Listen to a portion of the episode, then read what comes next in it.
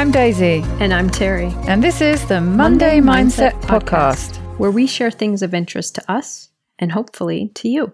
So let's get started with episode number 128. And this week it is Terri's turn. And I seem to remember, Terri, you are back with part two of your procrastination episode, or your procrastination two parter episode, I should say. And I wonder if you could possibly do a brief reminder of what you talked about before because I'm sure there are other people out there with menopause sieve brain like me who have almost com- I know as soon as you mention it it will all come flooding back but for the sure. for the moment it has evacuated my brain. So I would very much appreciate a brief reminder please before we get started on this week's. Absolutely Daisy so, the first thing, just to summarize a little bit, last time we talked about there are three general types of procrastination. There's classic procrastination, where we just avoid doing something, there's creative avoidance, where we subconsciously create things to do to avoid doing the thing that actually needs to be done.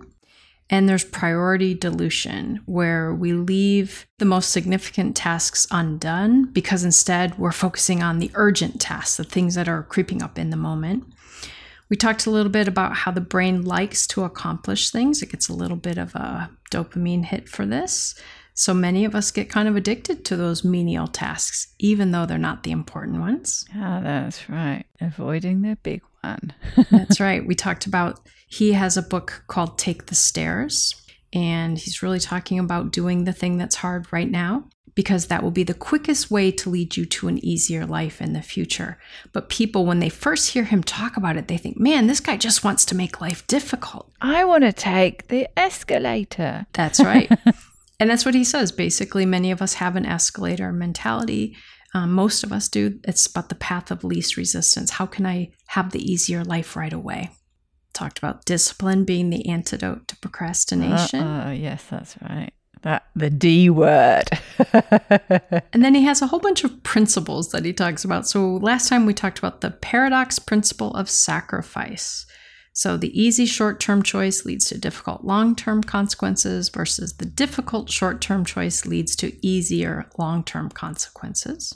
That's right. That reminded me of James Clear, didn't it? Mm-hmm. So again, thinking about do you want to do what's hard now or do you want to do what's harder later?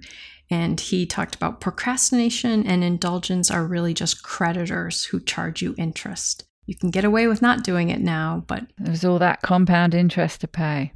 And then the last big one I would say is we talked a little bit about his um, story about the difference between buffaloes and cows and how they face storms. That was a good one. Like that. The buffaloes go head on in. That's right. That's right. face down the storm.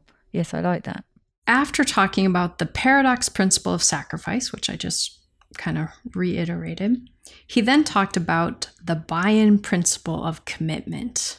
He said that really making a decision to do something, there are two different energies involved.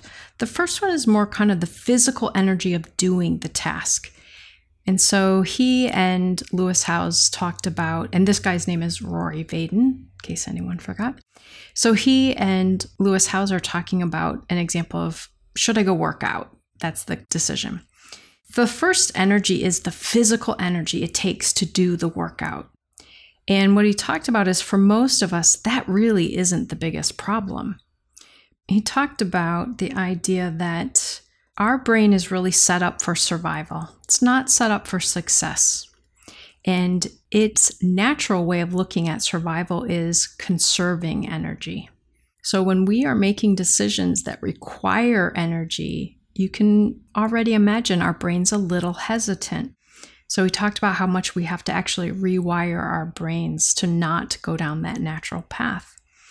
In this example, let's think you're sitting on the couch and you're thinking, should I go downstairs and get on the treadmill? And many of us think that the energy to get on the treadmill is what's really holding us back.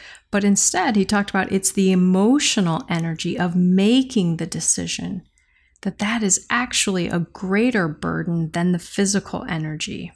That's a really interesting concept. I'm just trying to, I'm kind of imagining back from the time where I was doing the couch to 5K, and that is something I want to get back into doing. But I can remember when I was doing it, and I was thinking as you were first saying that, the sort of physical aspect of it is the sort of least difficult bit in a way. But I can just remember that it's really like that inertia of getting going. I, I felt like there was quite a big sort of big sort of physical hurdle to get started. But as soon as you were started, it was fine and you started um, you know, getting into it and it and it felt good.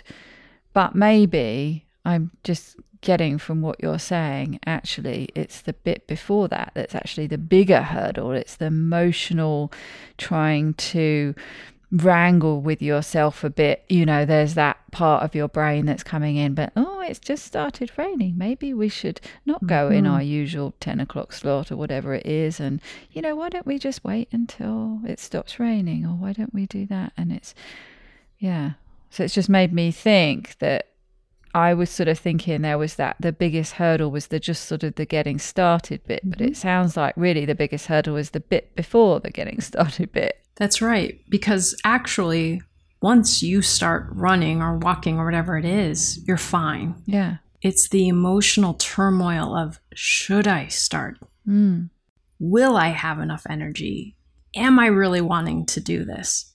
And one of the things he talked about, and I know I used this term in the last episode as well, but they, they talk about kind of ultra performers. Mm. And some of us might listen to some of these podcasts and think, well, I don't need to be an ultra performer.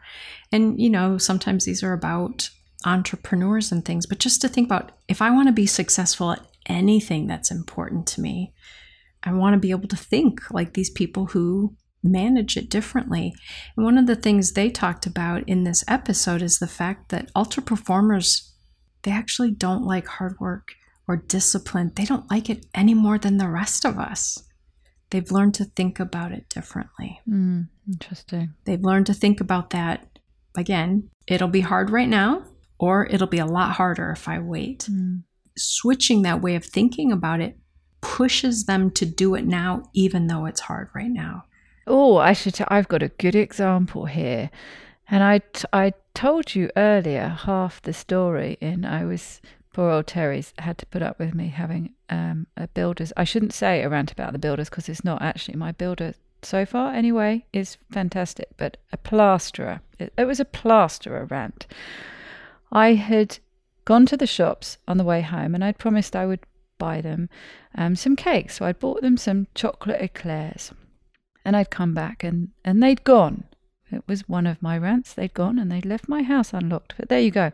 But the big problem was this. So this was the second half of the story.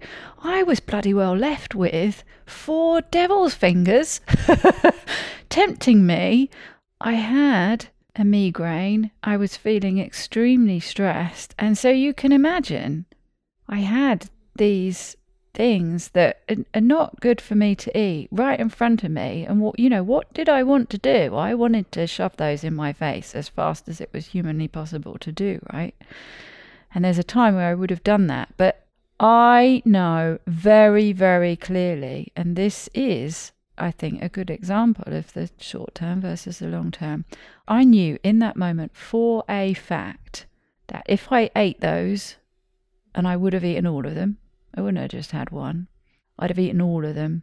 I would have felt awful in the moment, for sure, because I'd been fasting all day, for one thing. So if those had hit my empty stomach, it would not have been pretty. But the roll on effect, the knock on effect, would probably have been disastrous as well. So I knew that. But I also knew it was going to be very, very hard for me to resist those if they stayed there. I hate waste. Have this fabulous local Facebook group. It's called Hastings Give and Takery. People ask for things and, and, and post things to give away. So I put my four chocolate eclairs up on there, took a picture, put them up. Please, will somebody come and take these away from me before I eat them? Save me from myself. Yes, they came along and they took the four chocolate eclairs. So someone got a tasty treat for their very nice, I have to add, uh, young, metabolically healthy people. So I didn't feel guilty thinking it was going to damage their health either. Took them out of my sight, out of temptation, but I felt very pleased with m- myself that I managed to not um, apply those very quickly to my face, and I had a ribeye instead, which uh, had a short term and long term benefit. Fantastic. That's that a feels great like quite example. a good illustration of the point. Great example of the paradox principle of sacrifice. Very good. So this idea then, if if I'm making a commitment towards something, Lewis then asked him, but how do you follow through on that? So let's say I set my goal of I'm going to work out four days a week for one year. How do I follow through? Rory Vaden said the most important thing then is to ask how, not can I, like, am I able to, or should I? And he goes into the not shoulding on yourself and don't be a should should head. I But like that. the idea that we should be focused more on how do I do this? How do I make it happen? Because now we're already committed to doing it and we're, Mm. we're problem solving it. So even for you, how do I get rid of these chocolate eclairs? Mm. Oh, let me let me post this in this group. Because our slippery slope brain would easily say, well, you can't throw those. aw- I mean, the best way to get rid of them, Daisy, is you're going to have to eat them yeah. you know, it would have talked you into going in that other route. So focusing on how. And then he used some other examples. You know, if someone is struggling in their marriage, it's not should I stay married? How can I improve this relationship? Mm. Gives us a, a better Interesting. action step to take. Mm. And he talked about if you're going to follow through with your commitments, it's really important that you have to be at least teetered over onto the somewhat positive side of the motivation or the, the reasoning why to do it. Because he said, in this case, neutral is negative. It's the same thing. If you're said, meh, either way, nope, that is not going to be enough. You have to be at least one degree toward the positive, or you won't follow through on these commitments. Yeah, I like that. So it's there's no ifs, buts, or maybes. It's how do I make it happen? Mhm. He then talked about the fact about following through on our commitments and not procrastinating requires focus. And he uses the phrase that focus is power. And Lewis Howes says, yeah, but come on, how do people maintain focus during a pandemic and during, you know, struggle in their relationship or stresses at work? Rory Vaden came back and said, listen, it's really important for us all to keep this in mind focus on our goals and commitment is not dependent on the circumstances. It can't be dependent on the circumstances. So that is, you know, basically saying if it's raining, I'm not going to exercise. I guess that's also where the how comes in. Mm-hmm. You can factor in potential little hurdles Mm-hmm. that that slippery slope part of your brain is going to try and talk you out. Nah, I've already thought about what's going to happen if it rains. I've got some, you know, rain weather gear, or I've got my nice fluffy towels ready for when I come back in soaking wet, or whatever it is. No, That's right. thought of that excuse, buddy. Sorry. or, for example, I have a rebounder in my home, and you could do these little running steps on that thing that to me is almost harder than actually running. Mm. But in my mind, like, oh, I can't go outside, so I guess I just can't run.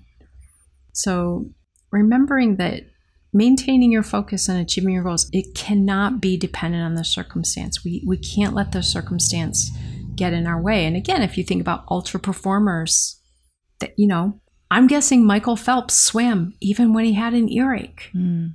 He figured out how he was going to plug up his ear or, you know, put something over his ears or something, but his goal was important enough to him that the circumstances did not prevent him from doing that. And Rory Vaden had used this phrase throughout this episode, but um, basically he said, diluted focus leads to diluted results. Makes sense. When you lose your focus and start, you know, getting into the wishy washy, your results are going to be compromised as well. That's also where you start losing the momentum, and mm-hmm. it's a cycle that feeds on itself, isn't it? Mm-hmm.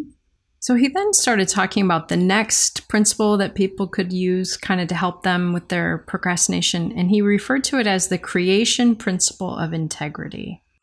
And he talked about this idea that we create our future for ourselves based on these four steps think, speak, act, and then it happens. So he goes through an example. If you were told when you were in elementary school that you were stupid and you believed it, and you tell other people, oh, I'm going to do really poorly because I'm stupid. I'm not good at math. I, I know that I'm not, I'm really kind of dumb when it comes to math. That's the speak. So then, should you study for the test, your brain's like, no, why bother? Because I'm stupid and I, I know I am, so it won't work. So you don't study and then you don't do well on the test. Now, unfortunately, not doing well on the test helps to solidify that thought that I really am stupid. So think, speak, act. You know, he kept saying, think it, speak it, act it, and then your result happens. And if you want your future, the happens part to be a specific thing, you have to think, speak, and act in accordance with that, in integrity with that. So, what you tell yourself most often becomes your reality. I tell you a funny story about that. As you mentioned, math test.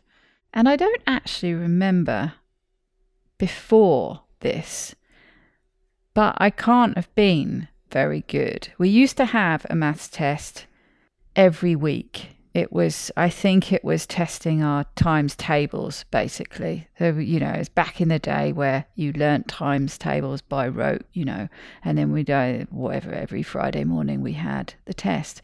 And I didn't do very well. It, you know, regularly every week, never, never scored very highly. But uh, one week it was my birthday, and the person sitting next to me, because it was my birthday, and so I integrity. I put integrity and underlined it because integrity doesn't really come into it here. Because they let me cheat, they let me copy their answers so that on my birthday I would get a reasonably high score. And I think I was sensible about the cheating. I didn't go from getting what I was usually getting to 10 out of 10 or something like that. But, and this probably taps into this whole mindset of mine with, uh, we've spoken before about, you know, the importance of identifying and, and with this theory here, with the, the thinking it, I guess, and then the speaking it and everything follows. But like magic, a bit like that day I decided I was going to be an early morning person, from that point forward, I scored very, very well on that maths test every week. Never ever cheated again. Went on to really enjoy maths. Got an A in my um, O level. With oh, yes, I worked, but I didn't have to do an awful lot of revision. Funny enough, when it went on to A level, it suddenly became double Dutch, which apparently is quite normal for maths, and I could not do it at all anymore, and I failed my A level. But when it was all logical and practical, and I can remember my my maths teacher during those O level studies saying, "You will use this maths every day of your life," and I I pretty well do. You know, when I'm working out how much paint I need, I work out the area and buy the, the paint accordingly, things like that. So I just thought that was a very funny little story, seeing as you mentioned maths test that wasn't really approached with great um, integrity, but it hmm. completely changed that think, speak, act, happen process from being one thing to another, Absolutely. all hinged on that, just that changing, obviously, presumably, the way I thought about my performance and what I was capable of doing. And you got to feel what it felt like to score well on it and start yeah. to think of yourself differently, and yeah. it changed your outcome. I'm not saying that people should go and start cheating at tests to change their mindset, by the way. And I was only nine or something at the time, but interesting how things these things can work sometimes. Absolutely. He then goes on to talk about the next principle, and that is the harvest principle of scheduling. And I thought, okay, sounds a little different. Mm. What is that about? And he said, listen, unfortunately, we're often taught that balance is most important. And he said, really, balance is a horrible metaphor for success. if you think about it, it kind of says if you do equal parts of this and this in your life, you'll have, a, you know, successful life. And what tends to happen is we think that we have to spend if I need to spend 8 hours at work, that means I also have to spend 8 hours in that day on my relationship. Like I can't do balance completely. And the idea that there are different times and different tasks that do require a different amount of effort or time put to them. So balance when we're taught to think of everything as a balancing act that that's really not helpful. So instead if you kind of think of harvest season, I did not grow up on a farm, but I grew up out in the country where a lot of my friends and um, people I knew did have farms. And during harvest season, work had to be done. Mm. It didn't matter that you would rather go to the movies. That hay had to get harvested at that time or let's say not in a harvest example, but if you owned a dairy farm, cows have to be milked at a certain time. It doesn't matter whether you'd like to stay in bed or not. So the idea that great results are not always achieved through balance, but through periods of more intense times, a season of more intensity, buckling down and doing the harder work for a while so that you get the results that you're looking for. He then went on to talk about the next one, which he called the perspective principle of faith. And he said that faith is choosing to believe what is happening now is for the greater good. And I know this is one that many of us probably struggle with. Mm. And they talked about even hardships and things that in the moment, absolutely, it feels unfair that it's happening.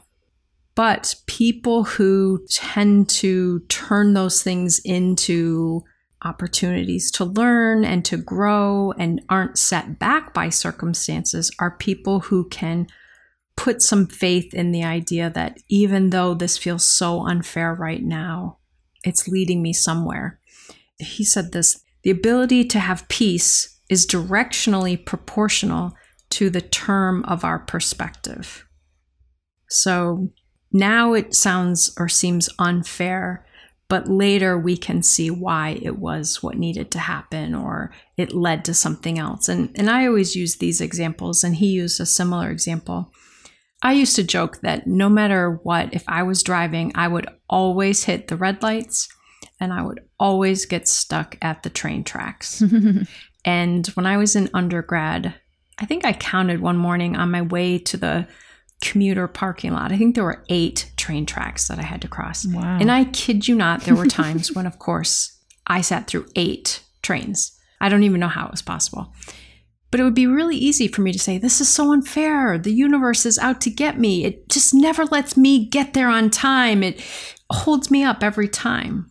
But what I don't know is that me sitting at three of those train lights that morning may have been what kept me from being T boned in an intersection at the next street. Mm. And so, if we can take that perspective, even though this is hard to manage right now or to tolerate or to understand, if I can realize that it fits into the bigger plan somehow, it's helping me to become the person I need to be for my next phase or as the example I just gave, maybe it's helping me to escape something that could have happened. Now, as I'm listening to some of these principles, I loved this podcast, but I'm like, wait a minute, wait, how is this about, about procrastination? But it's just, again, if we can look at some of our different ways of seeing barriers and difficulties, they don't have to prevent us from following through with our commitments or achieving the things that we want to achieve.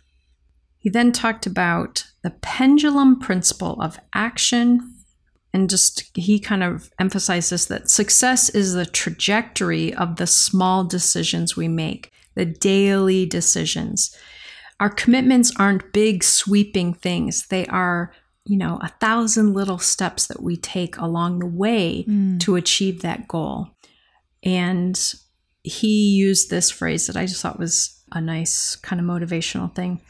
Success is never owned, but rented, and rent is always due now. Hmm.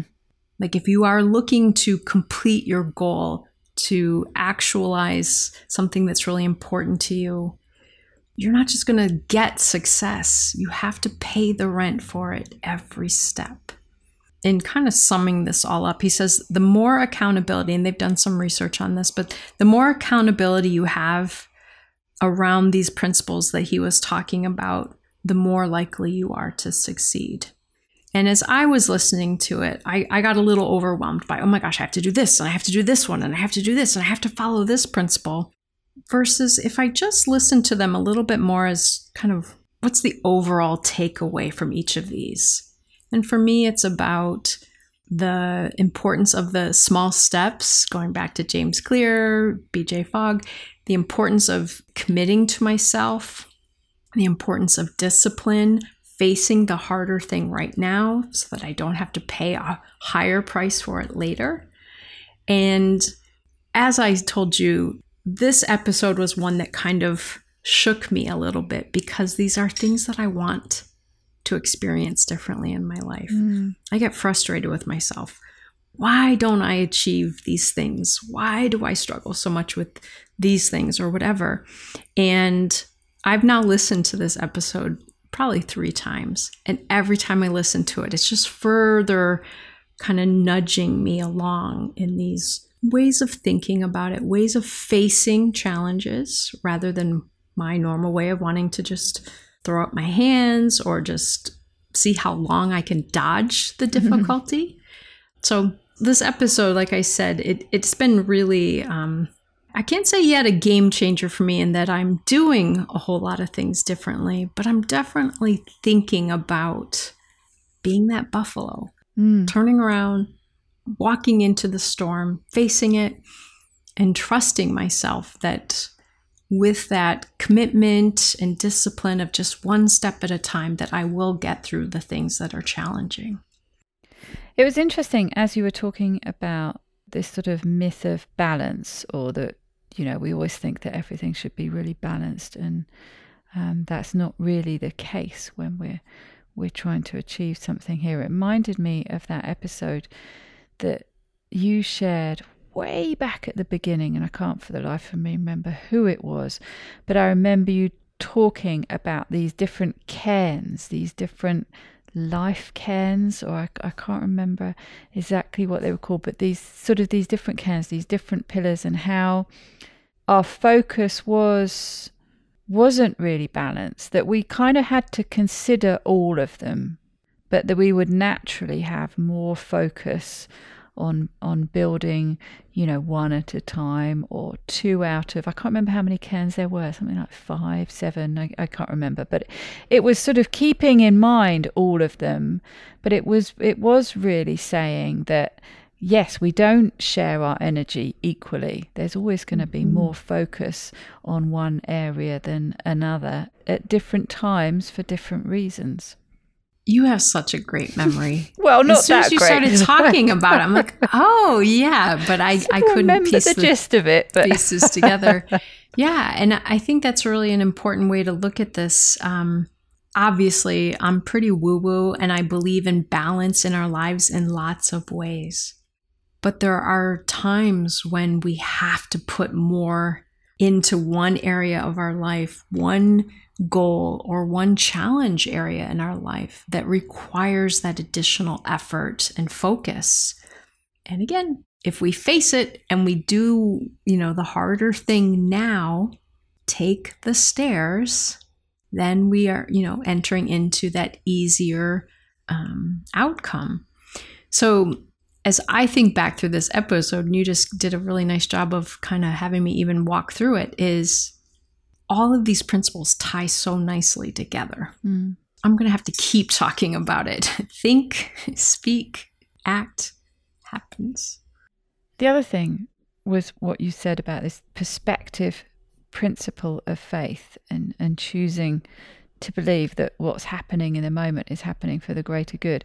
And it brought to mind, see, this is where I think and I hope that people listening at home will be thinking the same thing. Every time you're bringing up one of these principles, it's reminding me of something that I can think of an example that's happened to me or is happening now that, oh gosh, yes, that fits really well.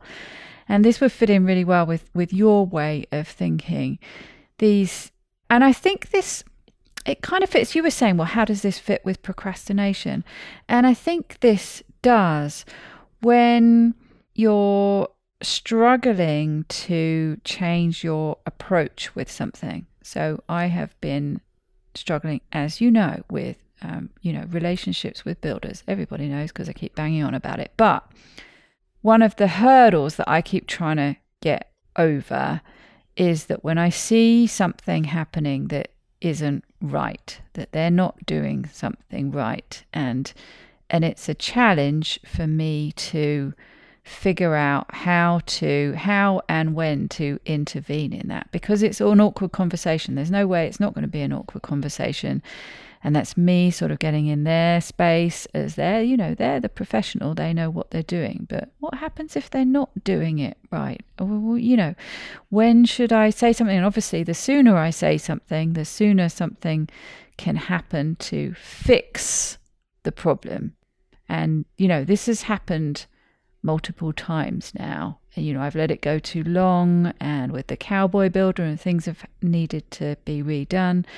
And a friend of mine locally said, you know, the universe will keep presenting opportunities for you to practice this until you start getting it right or much closer to right and I feel like that's the the thing. I mean, it's when you said, "Well, how does this apply to procrastination?" and it and it straight away just kind of made me think of that because that is that is a form of procrastination, isn't it? It's me keep putting off making the change that I need to change, whatever that is, tapping into my assertiveness in a way that's more diplomatic or, you know, whatever it is, facing, being a buffalo when it comes to the awkward conversation that has to happen. Mm-hmm. It is a form of procrastination where you avoid having a conversation that's awkward or whatever it is. Absolutely. It really is that, yeah, be a buffalo. but you've still got to find a way of doing it where you're not too much of a buffalo that they all walk off the job. mm-hmm, mm-hmm. And again, the way you're looking at that is these may be really difficult things happening. And especially depending on our history, it could become really easy to see this as this is our curse this is just how unfair life is to us. This is a burden that we carry versus the way your friend reframed it. Oh, you're just being given opportunity after opportunity. Yeah, I like that way of looking at it.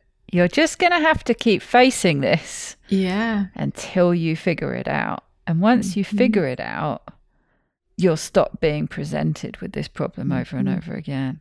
Mm-hmm. So that kind of gives you that incentive. I mean, whether that's, I mean, that sounds very woo woo, doesn't it? Whether that's something that that's the way it's going to turn out, or whether once you've switched, once you've figured it out, and once you've kind of switched your identity to how it needs to be switched, when that situation does crop up again, which it probably will, it won't feel like it has because you'll know how to deal with it and That's you'll right. be able to handle it. So it won't be this great big thing that feels awkward and that you want to avoid at all costs. Absolutely. Because it's like, no, I'll nip that in the bud right now. Problem solved. It wasn't actually a big problem. Mm-hmm. So it doesn't feel the same way. It's when when it crosses your path again, it doesn't have the same energy to it. That's right. I really do think I know I'm really biased. I love Lewis Howes, his podcast anyway, but I think this is one that I would encourage. It's an older one. It's 1144, and I think they're on 13 or 1400 now. Like, it's an old one. But I think a lot of us could benefit listening to this one. Like I said, I've listened to it probably three times now, and I still pick up something every time I listen. Yes, well, I will definitely be listening to it. That is for sure. I've very much enjoyed uh, the parts of it that that you've shared. So I would, yeah, I'd really be interested in hearing more of the discussion. And yeah, I like Lewis Howes as well. Very good. And now I like Rory Vaden. yes. Two people to to go and listen to more of. So I will I will leave you and I'm sure I will have more stories next time about my challenges with builders, but maybe I will have become more buffalo and have figured out a way to handle them a bit better. I think I'm going to make a T-shirt of a buffalo climbing Yes. the stairs. I need to be the buffalo, and I need to take the stairs. I need to take the Be stairs. I more need the buffalo. Be That's more of a stair stepping buffalo. Absolutely, absolutely. Take good care, everybody. have a fabulous week. Thanks, Daisy.